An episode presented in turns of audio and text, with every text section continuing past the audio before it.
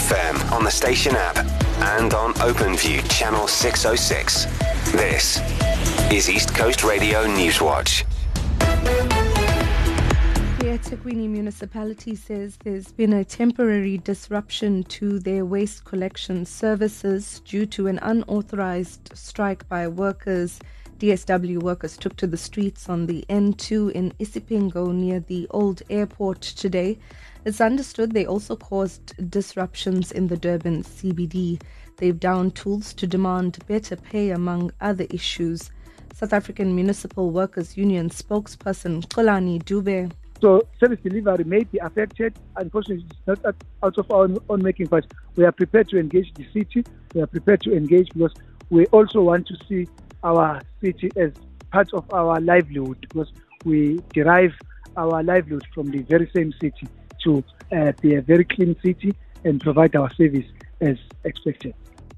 The NPA in KZN has applauded the life sentence handed down to a man who admitted to sexually assaulting a five year old girl. The 41 year old committed the crime in Ladysmith in northern KwaZulu Natal in 2018. KZN NPA spokesperson Natasha Kara says he was sentenced in the Ladysmith Magistrates Court. In addition to the life sentence, the man was declared unfit to work with children. Further, he was deemed unfit to possess a firearm, and the court ordered that his name is entered into the National Register for Sex Offenders. The Multi Party Charter for South Africa has announced a bold initiative to eradicate load shedding and promote sustainable energy development. 11 parties collaborated on a plan aimed at dismantling Eskom's monopoly, fostering private power generation, and establishing a competitive electricity market.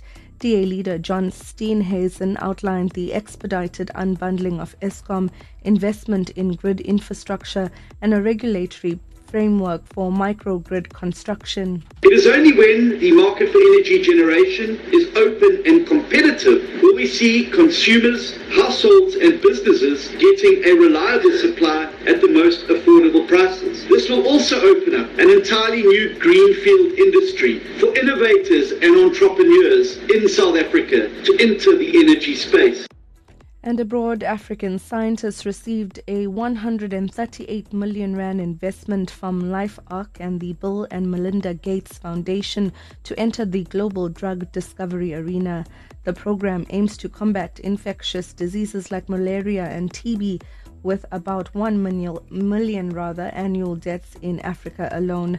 Stellenbosch University's Erick Strauss says TB is still a major problem. It is still one of the world's top infectious killer at the moment. But a quarter of the global population actually have TB but are asymptomatic. But when you have a co-infection with something like HIV or malnutrition, then this becomes a huge issue and you have a 1 in 10 to 1 in 20 risk of actually developing the infection. Durban and Pietermaritzburg a high of 26 tomorrow, Richards Bay 28 for the Newswatch team. I'm Nushera Sudial.